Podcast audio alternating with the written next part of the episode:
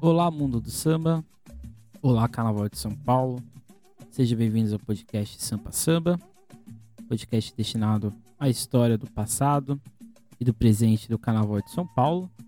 Meu nome é Emerson Porto Ferreira e hoje nós vamos estrear a nossa série Próximo Carnaval com as escolas de samba do Acesso 2 ligadas aí à Liga SP, ok?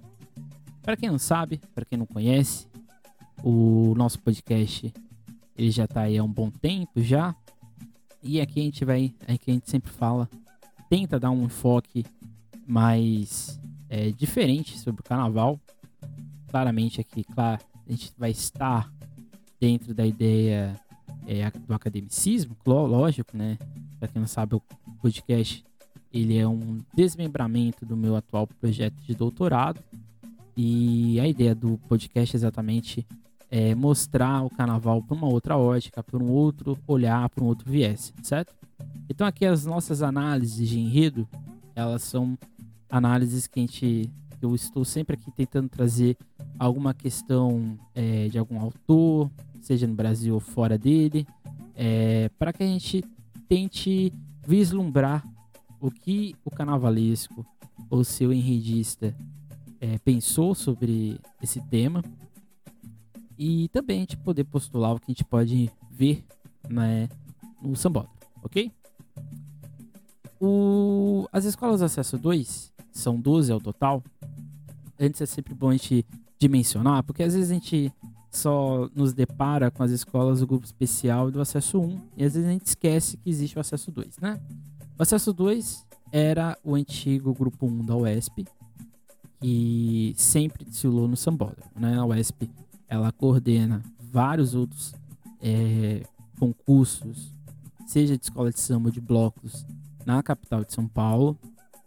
E, é, dentro da, da UESP a gente tem ainda a formação de jurados que não é só para o Carnaval de São Paulo, mas também para o Carnaval do interior do Brasil, é, de São Paulo, né? E o acesso 2, ele foi dado, vamos dizer assim, né, entre aspas, né, mas ele foi para a liga é, recentemente, certo? Então é sempre é, interessante a gente ter isso em mente. Por quê, né? Porque a gente tem que dar uma visibilidade, né? O, o acesso 2 é um. São, lá a gente tem escolas de samba que são é, muito, eu diria que até promissoras dentro do grupo. É, nos últimos anos a gente tem tido aí uma briga muito forte. É a primeira vez em muito. Primeira vez não. Nunca houve, né? Mas é a primeira vez que o acesso 2 tem mais títulos que o acesso 1, por exemplo, né? É porque né, nós temos a Nenê com 11 títulos e a gente tem a camisa, a camisa. A camisa não.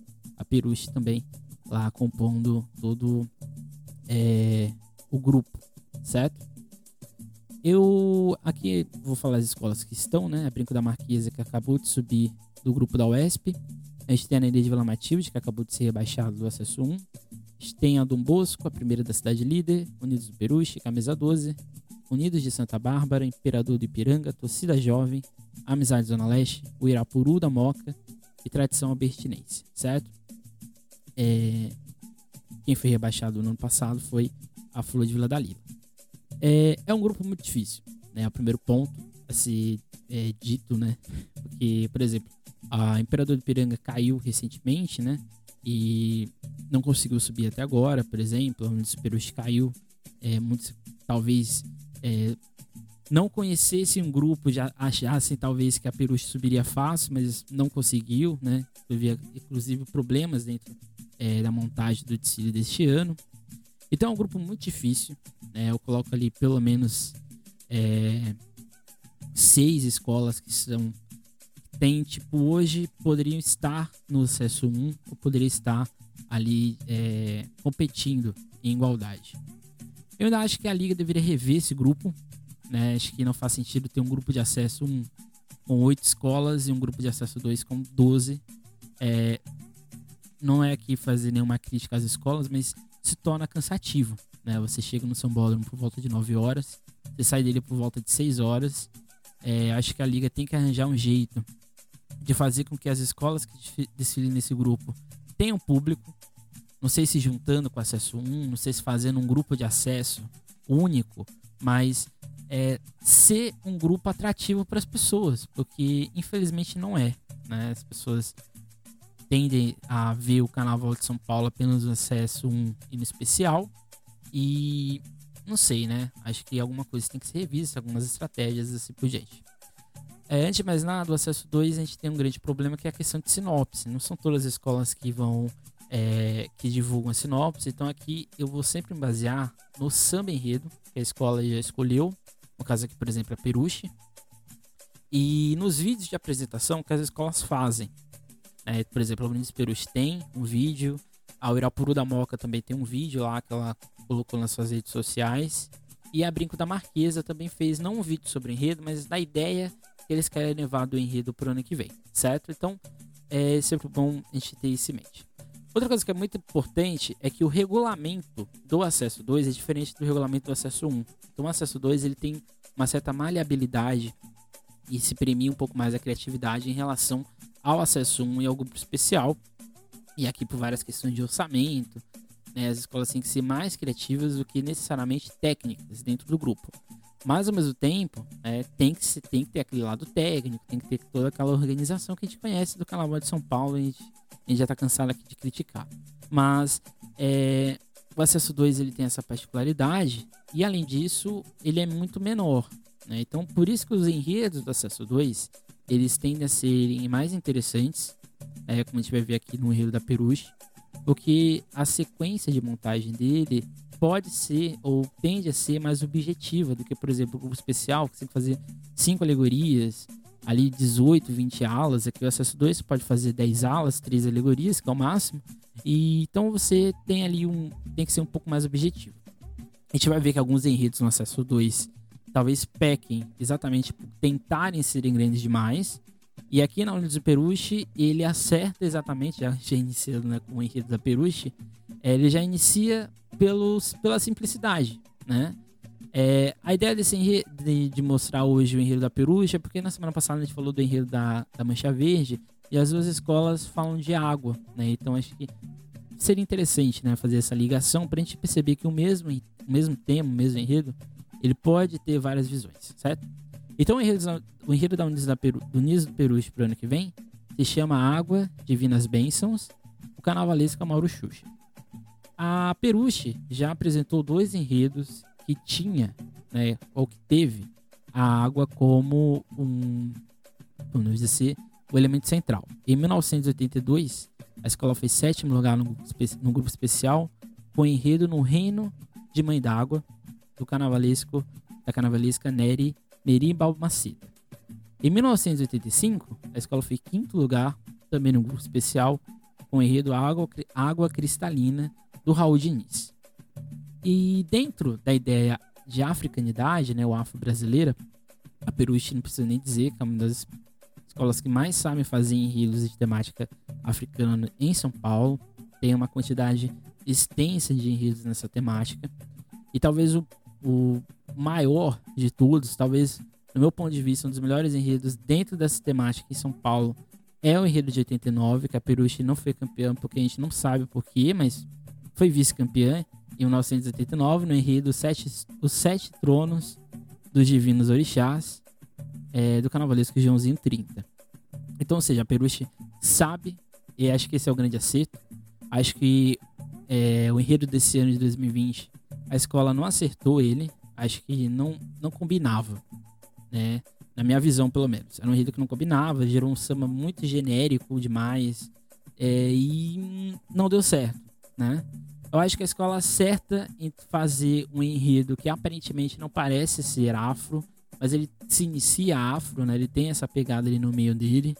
É, eu acho que a escola acerta mais. Ela consegue voltar a um start do que é a própria Unidos Peruche. A Unidos Peruche, precisa dizer, uma das escolas principais do Carnaval de São Paulo. Para quem né, quiser saber um pouco mais, tem um podcast aqui nosso sobre a história da Unidos do Peruche, certo? Quem é Mauro Xuxa, né? Mauro Xuxa, para mim, é um dos carnavalescos mais é, injustiçados de São Paulo. Se a Tatuapé é o que ela é hoje, claramente por causa da organização da escola, mas é muito também do trabalho do Mauro Xuxa, que pegou a Tatuapé no grupo de acesso, fez ela ser competitiva é, por meio da simplicidade, né? Então acho que o Mauro Xuxa era um carnavalesco que merecia um título na Tatuapé. É, infelizmente não continuou na escola, a escola foi depois bicampeã, mas o Mauro Xuxa, ao meu ver, é um carnavalesco que foi muito, é muito ainda injustiçado em São Paulo, não sei os motivos, né? Quem, quem souber aí pode falar aí, até mesmo próprio, né? E o Mauro Xuxa tem passagens na Lena de Itaquera, no Imperador de Piranga, na Barroca Zona Sul, na Flor de Lis, Acadêmicos do Tatuapé, além de outros projetos né, em escolas em São Paulo, né, no seu entorno, em Santos, no Rio de Janeiro e Uruguaiana, dentre outros vários estados, ou seja, é uma pessoa do mundo, né? Além de fazer também trabalhos para fora. Na minha pesquisa que eu fiz aqui, né, eu tenho aqui um banco de dados até que um pouco grande, é, eu só achei um enredo de temática afro em que o Mauro, Mauro Xuxa participou. Eu também não vi nenhum outro enredo que ele tenha participado dentro dessa temática. Então, é, acho que seria talvez até algo inédito dentro é, do trabalho do Mauro Xuxa, até porque o enredo de 2008 na Leandro de Itaquera, quando a escola foi vice-campeã, no enredo Afro, Afro Revolta dos Malis, Ao Esplendor de Novo Dia, Roma Negra invade Itaquera nesse dia de alegria, ele fez, ele fez o trabalho com mais dois carnavalescos. Então é um trabalho aí afro. Não, o enredo não é afro, mas é um, enredo, é um enredo que passa por essa temática religiosa e Mauro Xuxa é, tá ali no meio. Então é um, é um desafio talvez para ele, né? Então a ideia de água que a Peruche caminha vai mais pelo lado da fé, diferente do enredo da mancha verde, né? Aqui a Peruche a gente vai perceber que a ligação que a escola quer passar para o público é que nós temos uma ligação desde é, do nascimento com a água e também uma ligação divina. Né? Quase todas as religiões do mundo têm a água como elemento principal seja a religião de matriz africana, seja a religião católica, a religião judaica cristã no geral, né, religião é, islâmica e assim por diante. Então, seja, a água ela está sempre permeando e, e ela está permeada exatamente porque ela é uma constante dentro de qualquer relação em sociedade ao longo do tempo. Então é comum ou é natural que nesse deslocar da sociedade nós é, criamos uma própria identidade é, da água, certo? E diferente lá da mancha verde, que é a água no sentido mais geralzão, aqui a água da mancha da, da perucha é uma coisa mais direta, né? É uma água que está ligada só é ao religioso, certo? Tem aquela reflexão, né, da, do cuidado, da poluição, tem, mas o geral mesmo do enredo passa pela religiosidade. Então, eu tô me baseando no Summer Hero da escola, mas principalmente no vídeo de apresentação no canal do YouTube da escola, né? Para quem não sabe, se inscreva lá no canal da Unidos Peruche, né? De todas as escolas de samba de São Paulo, exatamente para a gente dar engajamento aí para elas. É, de início, nós somos levados à ideia de criação, sendo a água uma dádiva divina que nos liga pela ideia da sede e do nascimento, ou seja, como fonte de vida. E aqui é, você perceba que esse criador que a, que a Peruche coloca é um criador meio que sem, sem uma religião específica, né? Porque aqui a escola está se baseando exatamente que a criação nossa como indivíduo, seja você que acredita ou não em alguma religião, passa pela água, né? Se a gente sente sede e existe a água, é porque existe uma relação ali intrínseca, né? Se a gente não bebe água, a gente morre. Então, ou seja, é uma relação que a gente pode querer que não exista, ou pode não dar importância, mas em algum momento ela bate na nossa frente. Né? Se você nasceu, se você está ouvindo esse podcast, exatamente porque dentro do seu corpo tem água, porque no seu nascimento você estava envolto da água e assim por diante. Então somos levados pela mendiga das mezendeiras e por meio de sua sabedoria conseguem unir o poder das ervas com a força da água. Então você perceba que aqui a gente volta para a ideia da matrilinearidade, a gente volta para essa ideia da, do corpo feminino como condutor é, da água, da vida. E aqui no caso das bezendeiras, que a escola coloca, acho que é uma, uma ligação muito interessante para o Xalá depois, é exatamente que essa força das benzendeiras tem a água como um elemento fundamental, que é o conhecimento ancestral por meio das ervas, em ligação com esse conhecimento da água, que é uma, uma criação divina e assim por diante, que é a visão da escola. Então, além disso, a função das benzendeiras está ligada exatamente à ideia de cura, do zelo e de vida, que é exatamente a ideia da água. Em uma profissão que, dentro do processo de modernidade, se perde. Então, a escola também faz esse alerta, porque a gente não pede só a relação é, nossa individual com a água, a gente pede também essa relação espiritual. E a escola utiliza, eu não sei se esse é o objetivo da escola, mas a ideia de colocar a bezendeira nesse, nesse aspecto é também simbólico, porque as bezendeiras, ao usarem a água como um elemento principal da benza, né, da bênção, é, e até o enredo, né, é águas, né, e o enredo, né, águas divinas, divinas bênçãos, exatamente caminha nesse sentido, né? E quando você coloca a, a, benze, a benzendeira como um, elo entre essa criação que, né, que tem a água e essa ancestralidade do terreno, né, das ervas e assim por diante, e essa junção cria a bênção da benzendeira, é uma coisa muito bonita, muito simbólico, e é também um, um alerta ali, se, se assim podemos dizer, é, nesse sentido né? Para quem não sabe, as bezendeiras são figuras muito, eram muito mais comuns no Brasil inteiro, mas elas são mais comuns hoje em dia no interior. É, são normalmente mulheres. Elas não cobram pro serviço delas, inclusive é uma falta de respeito você se, é, oferecer qualquer dinheiro para uma bezendeira fazer a benção em você. E é muito comum no interior e elas têm esse caráter de tirar né, um, um uma coisa ruim que está no seu corpo, purificar a sua alma. Né? Então, é um trabalho de ancestralidade, acima de tudo. E aí o enredo nos leva, talvez, à questão principal, né? Então, depois do ato de criação, que é que a gente está ligado a esse católico, depois a ideia da vida, que é ligada ao biológico, e da crendice, que são as bezendeiras, o enredo é levado para a sua gênese central, que é a sabedoria africana, que se divide em quatro divindades. Oxalá, Oxum, Iemanjá e Ansã. Então essas quatro divindades, elas estão agora no centro. Então é, aqui a gente tem no início essa tríade, né, entre a criação, a vida e a crendice, que a água está passando por todos esses meios. E agora a gente, a escola coloca a sabedoria africana, é exatamente na visão da escola, dentro dessa matriz urubá principalmente, existe a água como um fator principal. Então, o primeiro deles, o primeiro dos orixás a serem lembrados é Oxalá, que é lembrado na celebração das águas de Oxalá, que é um patrimônio cultural e material brasileiro. Antes de tudo, a reverência a tal festividade é um duplo operante. Um de voltar para um tipo de temática que a escola sempre soube fazer, e bem, né? No caso, né? A escola nunca foi campeã no Enredo Afro, se eu não me engano, mas sempre fez bem. E o segundo, de reafirmar a importância que tal herança nos foi deixada. A festividade das Águas de Oxalá é uma hibridação de costumes dos negros nascidos no Brasil com os negros que vieram para cá no todo o processo de deslocamento forçado da escravidão. Então, ou seja, é outra coisa muito importante, né? A escola coloca, introduz as águas de Oxalá, que seria no geralzão brasileiro, as águas, a lavagem das águas, a, a lavagem das escadarias de Nosso Senhor do Bonfim, é, a escola faz um bem também cultural ao inserir né, a lavar as águas de Oxalá dentro da sua gênese, que é exatamente a tradição afro-brasileira. Sobre Oxalá, é, José Beniste, né, em, em, seu trabalho As Águas de Oxalá, a Omi Oxalá, diz o seguinte, né?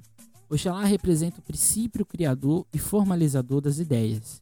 Daí ser, ser denominado de Eledá, o criador, em razão de Lodomaré, e tem indicado para a criação da terra com todos os seus atributos, e também para a criação do homem físico. As águas, o Mi, e o barro primordial, Amó, são os elementos utilizados por Oxalá para moldar e ser humano, para depois, o Lodomaré, insuflar nele o princípio vital.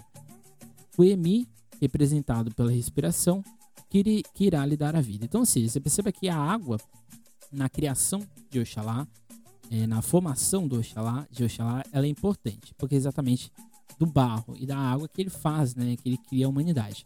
Mas além disso, né, a, a, a ideia das águas de Oxalá, que seria as lavagens de Nossa Senhora do Bofim, Nosso Senhor do Bofim, ela parte a partir de um mito africano, certo?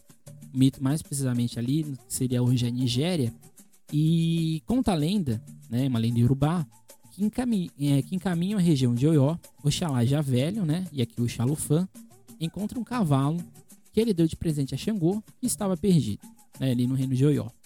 Os guardas de Oió, ao verem um velho maltrapilho com o cavalo do rei, logo o associam como um ladrão. Prendendo Oxalá, lança uma vingança ao povo de Oió, que como consequência torna a região seca. Então, seja, é, Oxalá é preso, ele é confundido como uma pessoa que roubou o cavalo de Xangô, e ele vai ser preso, e ao ser preso ele vai ficar muito irado, se assim podemos dizer, e, e ele vai, no caso, é, jogar uma espécie de. É, não seria uma, um, uma, uma coisa ruim, mas ele deseja coisas impuras a serem feitas na, na região de Oió. E assim ele vai se sentir humilhado. E aí Xangô vai descobrir que, no caso, né, é, Oxalá tinha sido preso. Ao descobrir que ele foi preso, ele fica totalmente irado, né? Xangô, dentro da, da tradição iorubá, ele é um orixá bem temperamental nesse sentido, né? E ele, ao descobrir, ele, a primeira coisa que ele pede é para que soltem o Oxalá. E, e a primeira outra coisa que ele pede também é para que ele seja lavado. Então, na mitologia dos orixás, né, Reginaldo Prange diz o seguinte: Xangô ordenou que trouxessem água do rio para lavar o rei, água limpa e fresca das fontes para banhar o velho orixá que lavassem seu corpo e untassem com limo da costa, que providenciassem os panos mais alvos para envolvê-lo. O rei de Oió mandou seus súditos, seus súditos vestirem-se de branco também, e determinou que todos permanecessem em silêncio, pois era preciso, respeitosamente, pedir perdão ao Xalufã. Xangô vestiu-se também de branco, e nas suas costas carregou o velho rei, e o levou para as festas em sua homenagem, e todo o povo saudava Oxalá. E todo o povo saudava a Irá, que é o Xangô branco. Depois o Xalofã voltou para casa e o Xaguian ofereceu um grande banquete em celebração pelo retorno do pai. Então a festividade de Nosso Senhor do, de Nosso, Nosso Senhor do Bonfim, ela é na verdade esse esse pedido de perdão de Xangô em relação ao Oxalá, certo? Você perceba que Xangô ele é um rei, né? Ele é um rei de Oió, ele existiu de fato. E no caso, o Xangô ele é representado principalmente de vermelho e aqui ele se veste de branco. Por isso que toda sexta, toda sexta-feira, né, é, dentro da religião de matriz afro-brasileira, principalmente que tem o Xalá como um dos principais é, divindades, todos, toda sexta se veste branco, né, em exatamente respeito ao Xalá e respeito exatamente é, a sua sabedoria principalmente. Então, você perceba que as águas de Oxalá, quando se lava é, né, as impurezas, né? Você coloca uma nova alma, né? Ou no caso, né, você limpa o Xalá de fato, que é o que aconteceu lá em Oió, se cria exatamente a festividade de Nosso Senhor do Bonfim, que é na verdade uma hibridação, na verdade é uma reapropriação da cultura afro-brasileira, ok? Então essa é uma das possíveis origens da tradição das águas de Oxalá, que com o tempo se tornou uma festa complexa dentro da relação das religiões de matriz africana e o catolicismo. Embora tal hábito tenha sido comum entre os negros escravizados, sua liberdade religiosa não era considerada válida. Mas ao mesmo tempo, a celebração da purificação de Oxalá foi hibridizada ou forçada até resultar no sincretismo com Jesus, né, que no caso é Nosso Senhor do Bonfim, que na atualidade né, tem nas lavagens da escadaria do Bonfim lá na Bahia o seu grande apogeu ou seja, muito dessa história nem é posta como válida, e sendo, ao meu ver, um grande acerto da Peruche. Por quê? A escola não vai na escadaria do, do, do nosso Senhor Bonfim. A escola vai exatamente para origem, né, no caso, no mito é, urbano, né, o mito da, dessa relação de Xangô com Oxalá em Oió, ela pega exatamente dessa, dessa história e cria seu enredo, certo? Essa parte do seu enredo. Depois é, a escola fala exatamente de Oxum e Iemanjá, que a gente viu no podcast passado, Oxum, divindade da água doce, Iemanjá da água salgada, né? Esse encontro, né? As duas são divindades é, de parentesco, né? Então, ou seja, é, aquela visão que a gente já viu no podcast passado, certo? As duas são como que um elo de união. As duas são meio que uma próxima da outra, se assim podemos dizer. E em seguida, a gente tem Yansan. Yansan aqui ela é colocada na ideia da tempestade da chuva, que no caso da mancha, né, gente viu no podcast passado, essa ideia da chuva, né, da tempestade, estava ligada ao Shumari. Aqui é Yansan. Então aqui você perceba que são três orixás de origem é, femininas, né? São três Yabás. E além de Oxalá, que é o Deus, né, o grande criador é, da humanidade. Então, ou seja, essa parte é, africana, essa parte negra do enredo, creio eu que seja ali lá pro seu meio, talvez. Talvez seja uma parte esteticamente muito bonita e que tem tudo para dar um visual muito é, peculiar ao enredo. Só que aí a escola vai da matriz afro-brasileira e volta para o cristianismo, né? E na fé do batismo, que dentro do cristianismo possui um aspecto de purificação, de conexão com o sagrado, quando Jesus se deixa ser batizado por João Batista e, ao ser ressuscitado, pede aos seus seguidores que batizem seus fiéis. O mesmo passa um recado de comunhão, portanto, o batismo não pode ser visto como algo banalizado, né, como alguns fazem hoje em dia, né, mas como um ritual entre o terreno e o natural. Então, a água dentro do cristianismo, além de ter todo aquele processo de criação, ela também é um elo de conexão entre nós e Jesus. Por isso que a gente batiza, né? No caso, vocês alguém batiza, né? O seu filho, você é batizado. É, a água ela tem esse, esse rito de purificação. Assim como, né? E aqui eu acho que é o mais interessante, com a religião, né? Com o caso com o candomblé, ou seja, tem uma, simili, é, uma similitude dos dois lados, né? É, e é curioso, né? Porque são duas visões de mundo totalmente distintas, né? Mas que dentro dessa visão de água, por exemplo, tem um significado muito próximo. O batismo ele é um, um ritual, você pode achar que não é, mas ele é um ritual, né? envolve ali é, uma bênção, envolve ali é, um elemento natural, envolve toda uma ideia de sociedade, né? Porque primeira, depois que você batiza seu filho, exatamente, você faz uma festividade, você faz é, um, um, um, ritual, né? Então, ou seja, é, é uma proximidade.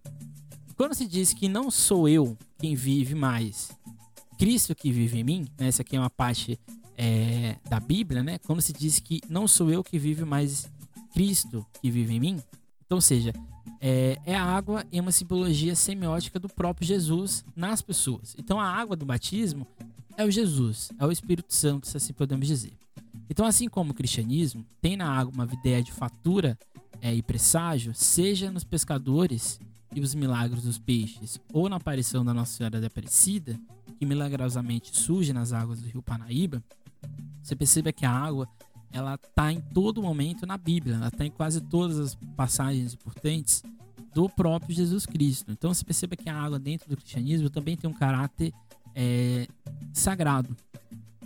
Então você vai percebendo que a escola termina a apresentação do enredo com uma pergunta, né? O que seria se não fosse a água para a sua vida? Será que a gente faz essa conexão apenas é, no prático? Ou será que a gente não faz isso também no sagrado, né, na espiritualidade? Para a escola, essa relação se perde, e se lembrarmos dos, dos dados apontados lá no Rio da Mancha Verde, a tendência é de piorar. Portanto, na visão da escola, perdemos essa ideia sagrada de percepção sobre o que tal elemento é para a nossa existência, ou seja, nós sabemos que é importante, mas não criamos ou não redimensionamos que não temos nenhum contato com a mesma. Então a gente sabe que é algo importante, mas a gente nunca deu uma dimensão sobre o que é ela nas nossas vidas, nas nossas vidas. Então a escola finda com a pandemia e como um elemento tão simples se tornou um aliado essencial para sua disseminação, ou seja, reaprendermos é, o hábito de lavar a mão. Assim como né, a ideia de que a gente se preocupa com a água somente quando ela já está poluída. Mas a gente não se preocupa com a, espiritu a espiritualidade que ela nos dá, com a ideia de vida que, elas, que ela está dentro do nosso cotidiano. Então, ou seja, se a gente pudesse resumir o enredo da Peruche, a gente podia dizer que a escola ela tem uma visão, é, faz uma visão da água a partir do sagrado, né? É um enredo muito interessante do ponto de vista. Ele é muito simples, como eu disse lá no início, mas ele é muito direto. A escola não faz grandes rodeios para falar da água. A escola quer falar da água dentro do aspecto sagrado, dentro do aspecto religioso, dentro do aspecto da bênção que ela nos dá. Como que essa água está dentro de nós ao longo de toda a nossa existência, mas talvez a gente não dá nenhuma, não dá atenção de vida, a, a, atenção de, vi, de vida e como isso, como a gente não, não, dá atenção. Acho que é, essa é a, é a ideia principal. Se lá na Mancha Verde a escola quer fazer um, um grito de alerta, né, mostrar água em todas as suas vertentes, e mostrar que a gente não tem nenhum apreço pela sua preservação, aqui a, a Peruche ela vai mais num ponto mais filosófico, né, dentro dessa ideia da espiritualidade, dentro dessa ideia é, de contato que a gente tem que ter. Né, numa, a gente tem que criar isso. Né? E os orixás, né, Jesus Cristo e outras várias divindades, as bezendeiras, estão aí a todo momento nos mostrando isso. Então essa é a pegada da escola. O, o samba, que já foi escolhido, né? Tem como compositores o Dexangô, o Douglas Chocolate, o Salles, o Juliano, o Celso Modi, o Guga Pacheco, o Tio Do, o Paulinho Sorriso, o Analdo Luz e o Márcio Zanato. Fizeram um dos melhores sambas. É... Seria um pouco leviano dizer isso, mas acho que vai ser um dos melhores sambas do Acesso 2, é, sem sombra de dúvidas. Tem dois refrões que são fantásticos. Esse primeiro aqui, do Gira Baiana Vem Ver, Incenso para Defumar, é fantástico. E esse mês é mês de janeiro, tem água de cheiro, cheiro é para babá, também é, é muito bonito. O enredo. Da, eu consigo entender o, o enredo a partir do samba. Né? Acho que esse início aqui é um pouco complexo, né? No mar que Deus criou, vou me banhar, dádiva da vida, criação. Maré me, leva, maré me leva ao encontro da beleza, lavei maré e abençoe a natureza. Né? E aqui, então, aqui a gente tem aquela relação né, da criação, da vida, da bênção. É, cristalina é a fonte que traz o poder, da inteligência, inspiração, nessa ciência, o dom traz o saber, a transformação. E a gente vai para esse refrão aqui da, das Iabás. Aí depois a gente vai para a parte é, do cristianismo, né? Libertação, a caminhar, o povo em oração vai rezar. Ó preta mãe, mãe de Jesus, entregue a João. Aí Peruchiano, hoje a razão me fez pensar, unidos vamos preservar, água é bênção de toda a nação. É um samba muito bonito, tem um que ali um pouco cariocado, talvez, mas isso não é um problema. É muito bonito e eu acho que tem tudo para dar certo, né? Acho que é... acho que a Peruche aprendeu, talvez, né, com possíveis erros que aconteceram no carnaval desse ano. Desfile que não foi esperado, com certeza, né? Acho que se alguém da escola dizer que foi esperado o resultado desse ano, talvez a pessoa tá louca, né? Mas não foi. É, a gente sabe todas as dificuldades que a Peruche tem passado nos últimos anos, seja administrativamente ou na parte artística, mas acho que esse enredo tem talvez um aspecto exatamente de pureza, né? De purificação de, desse passado que tem sido um pouco ruim, né? Ou tenebroso para a escola. Espero que a Peruche consiga traduzir esse desfile na pista, não sei quando, se vai ser 2021, se vai ser 2022, mas eu creio que a escola está no caminho certo, tá? No direcionamento certo. Como eu disse, o Acesso 2 é um, é um grupo muito difícil, né? Além de, de Peruche, você tem ali Dom Bosco, você tem Camisa 12, você tem Primeira da Cidade Líder, você tem é, Imperador do Piranga, você tem a própria Nenê de Vila Matilde, que eu acho que hoje no Acesso 2 está um pouco abaixo dessas escolas. Não é aqui um demérito, mas é por causa que é, o Acesso 2 é difícil. É difícil. E o Acesso 2 você tem que estar tá completa. Eu acho que a Perucci sabe disso agora e eu acho que a tendência é a escola exatamente subir ou brigar por essa, por essa vaga que a escola não conseguiu brigar esse ano. Então é isso. Esse é o enredo da Peruche, certo? Semana que vem a gente vai falar, é, voltar ao nosso nossas temáticas é, centrais, né, dentro do podcast. Não sei ainda qual vai ser o tema, são dois possíveis, mas provavelmente a gente vai iniciar uma série aí de décadas ou de anos, anos marcantes do Carnaval de São Paulo. É isso. Meu nome é Emerson. Não deixem de seguir o nosso podcast, nosso Instagram, Emerson Carnaval SP. Não deixem de, se você tiver interesse, de se inscrever no mini curso que eu ministrarei na UFPR. As inscrições estão lá na biografia do Instagram. É isso, até mais e tchau.